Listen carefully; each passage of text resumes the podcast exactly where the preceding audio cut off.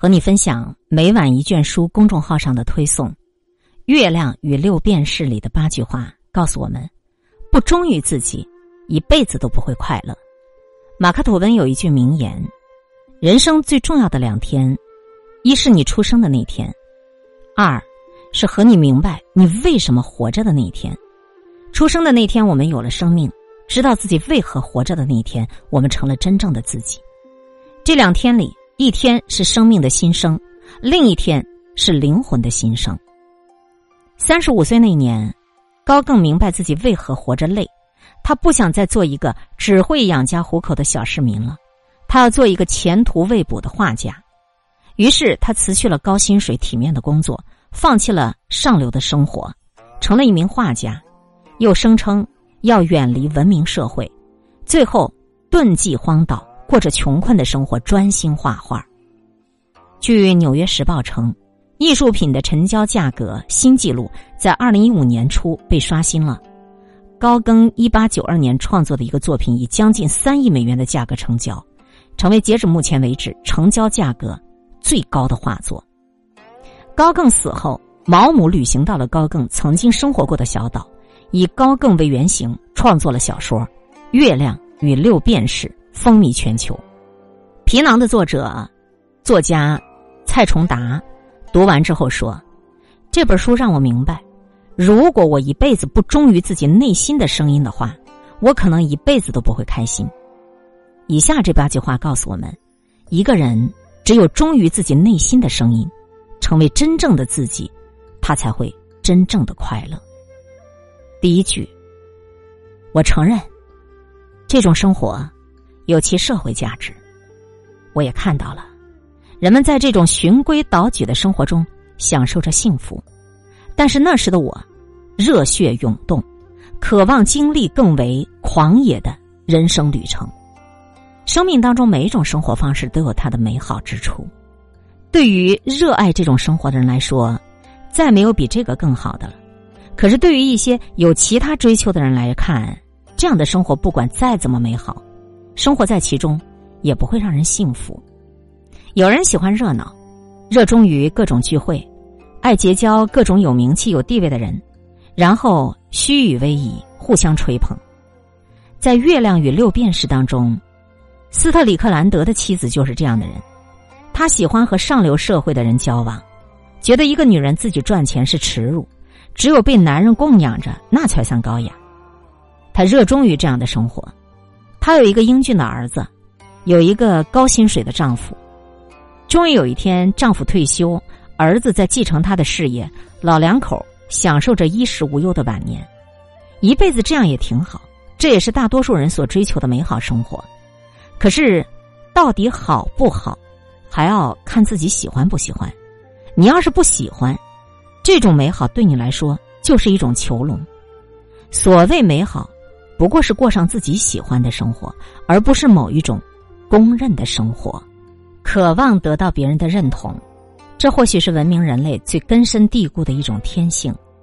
杨绛先生有一句话说，我们曾如此渴望命运的波澜，到最后才发现，人生最曼妙的风景竟是内心的淡定与从容。我们曾如此的期盼外界的认可，到最后才知道，世界是自己的，与他人毫无关系。其实每个人都渴望得到他人的认可，你辛辛苦苦做一件事情，被别人一口就否定了，总是让人难受。但是他人认可了，我们的生活就会变得更好吗？相反，你做了一些事情，他人不认可不赞同，你的生活就会变得更差吗？不，他人不管赞同不赞同，对你的生活都没有实质性的帮助。最终有问题还是需要你去处理，生活的担子还是需要你自己扛着。渴望得到认可，这是一种束缚，因为你渴望得到认可的同时，你可能会去迎合别人，会改变自己的心意，做讨别人喜欢的事情。这种束缚可能让我们离自己越来越远。第三句话，我跟你说了我必须画画，这由不得我自己。一个人要是落了水，他游泳好不好无关紧要，反正他得从水里挣扎出来，不然他就得淹死。斯特里克兰德抛弃妻子，毫无安排的离家出走。妻子以为他跟别的女人跑了，后来才得知他要画画。那时候他已经四十岁了，还是一个画画小白，只在夜校学过一年。很多人十八岁就开始了，四十岁可能已经功成名就了，而他四十岁才开始学画，甚至没有什么基础。这样可以吗？有人劝他回到原来的生活，你的孩子需要你，你的妻子需要你，你的家庭需要你。但是他不愿意，他说自己已经养了妻子十七年，以后妻子可以自己养自己。有人对他说，你可能一事无成，最后什么都成不了。可是他说，他之所以要画画，是因为他忍不住，就像落水的人，他必须想尽一切办法挣扎上岸一样。他内心有种力量，让他不能不画。当一个人知道自己为什么而活的时候，其他的一切对于他来说都将无足轻重。他必须抓住那个东西，才能感到自己在活着，否则就只是行尸走肉。第四句话，我不想过去，只有永恒的现在才是最重要的。人生只有三天，昨天、今天还有明天。昨天已经过去，明天还没有到来，我们能够拥有并且抓住的只有今天。你过去拥有什么都是过去的，不要让过去的拥有束缚了你今天的生活。过去受过的伤害都已经过去了，总是执着于过去，就永远活在伤害里。一个人要时时刻刻有摆脱过去重新开始的能力，最关键的是要珍惜现在。如果你因为错过太阳而懊恼，那么你将要错过月亮和群星。执着于过去并不能改变现在，反而会让现在也成为过去。第五句话，人活在这个世界上，什么事都与别人息息相关。想要只为了自己，只靠自己生活下去，是很荒唐的。我们生活在这个世界上，别人的一举一动都在影响着我们，我们的一举一动也会影响着别人。对于有些人来说，影响很强烈，对有些人来说，影响很微弱。有人劝斯特里克兰德，早晚有一天你会生病，你会衰老，到时候你还得爬着回到人群中去。事实上，很多人都是因为害怕而不敢做自己。很多时候我们都因为担心这个担心那个而把自己跟人群联系起来。我们拼命赚钱，就是为了生病的时候有钱看病。可是很多病恰恰就是在我们拼命赚钱的时候我们累出来的。我们担心不合群，我们担心被排挤，所以我们拼了命地维持一些跟他人保持联系的纽带，甚至把这个当成生命很重要的一部分。可是我们也要知道，我们可以做自己，我们可以不合群。我们之所以选择不合群，不是因为恐惧，而是因为需要。被恐惧驱使着违背内心回到人群里，等于背叛自己。第六句话，世界残酷无情，没有人知道我们为什么来到人世，也没有人知道我们去往何处。哲学上有三个问题，我是谁，我从哪里来，我要到哪里去。一个人找到了这三个问题的答案，就知道了自己为什么而活。实际上，我们之所以来到这个人世间，完全它就是个偶然，是一个意外。父母不知道我们为何而来，他人更不可能知道我们为何而来。这个问题的答案只有我们自己去寻找。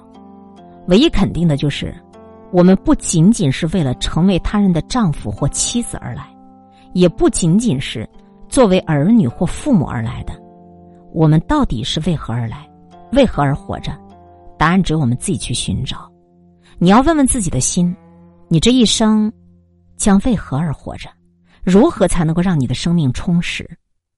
但很多人忽略了这一点，一辈子都在为他人负责，却忘了为自己负责。临到了生命的尽头，才发现这一辈子都没有好好的活过。第七句话，装出来的个性不可能掩饰平庸的头脑。凡人他就算是穿上了佛的衣服，也只是个凡人。佛哪怕不穿衣服，也依然是佛光闪闪。梭罗在《瓦尔登湖》里说，呆头鹅再怎么打扮，也只是个呆头鹅。有很多的明星都闹过人设崩塌的笑话，拼命的想要装成爱学习的，结果发现就是一个笑话；拼命的想要装成一个老实人，结果发现就是一个骗子；拼命的想要维持自己的美好形象，最后却露出来自己卑劣的一面。为什么会人设崩塌呢？就是因为那本身它就不是真的，它只是它装出来的，假的就是假的，不管你再怎么装，它也不可能变得是真的，总有一天会被拆穿的。所以人最重要的不是活成某个讨人喜欢的样子，也不是装成别人期待的样子，而是要做最真实的自己，去做灵魂热爱的事情，免得像鲁迅说的，面具戴久了就会长到脸上，你再想把它揭下来，除非伤筋动骨扒皮。第八句话，我们每个人在这个世界上都是独立的个体，每个人都被囚禁在一座铁塔里，只能够靠一些符号同别人交流，而这些符号并没有共同的价值，因此它们的意义是模糊而不确定的。我们可怜巴巴的想要把自己内心的宝贵的感悟传递给别人，但是别人却没有能力接收，因此我们只能够踽踽独行，虽然彼此并肩，却形同陌路，既不能够看懂我们的伙伴，也不能够被他们看懂。梵高有一句话说，人的灵魂里都有一团火，却没有人去那儿取暖，路过的人只能够看到烟筒上的淡淡的青烟，然后继续赶他们的路。不管我们做了什么，他人看到的都只是他们想看到的，他们看不到全部，他人看见的你也只是他们想看到的，而不是真实的你。这就决定了我们孤独的处境，因为除了我们自己，没有一个人能够完全理解我们。有时候我们拼命的想要向别人传递一些东西，可是无论你再怎么努力，他人都无法感同身受。没有感同身受，就没有办法完全理解。所以我们活着不应该要求别人理解我们，我们做自己的事情，开心与否，我们自己知道。如果我们内心能量充足，我们完全可以通过自己的行为让别人感受到我们自身的快乐，但我们没有理由要求别人跟我们一样。要记住，你自己的人生路都只能是你自己行走，没有人能够代替你走，哪怕只是一小步。加缪说，一切的特立独行都意味着强大，当我们强大到能够做我们自己的时候，那个时候我们就能选择自己的生活方式，去做自己喜欢的事情。可是在那之前，我们需要让自己变得强大，并且知道自己真正想要的是什么。斯特里克兰德想要画画，他就去画画，他身边的人都不理解他，但他义无反顾。在别人看来，他离经叛道，他抛妻弃子，这是世俗难以理解的。但是从另一方面来说，他选择做自己，并且为自己的生命负责，这又有什么错呢？世俗的标准又怎么能够强加在别人身上呢？就像黑塞说，觉醒的人只有一项任务，那就是成为你自己。世俗只能够要求活在世俗里的人，而那些真正活出了自己的人，他们的生命没有标准，他们只是做自己喜欢的事，追求自己喜欢的生活，努力的让自己的生命鲜活起来。今天会遇见什么人，会发生什么事，都有各种意想不到的可能性。分享传播有力量的文字，亲近感受真善美的观点和态度，空中和你相互勉励，保持微笑、淡定、从容的好心态。祝福有缘分在这里遇见的你，身体好，心情好。我是海林，欢迎来听一切刚刚好。本节目由喜马拉雅独家播出，欢迎订阅个人微信公众号海玲和一切刚刚好。